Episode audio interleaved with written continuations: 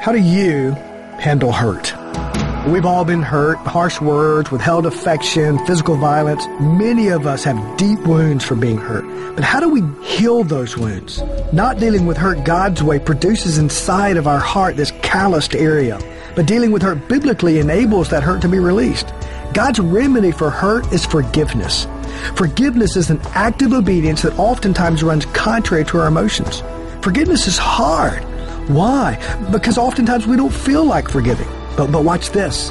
Forgiveness is not a feeling, it's a choice. Will you take your hurt to God and choose to submit your will to Christ and say, Lord, I don't feel like forgiving, but I'm going to trust you and I'm going to obey.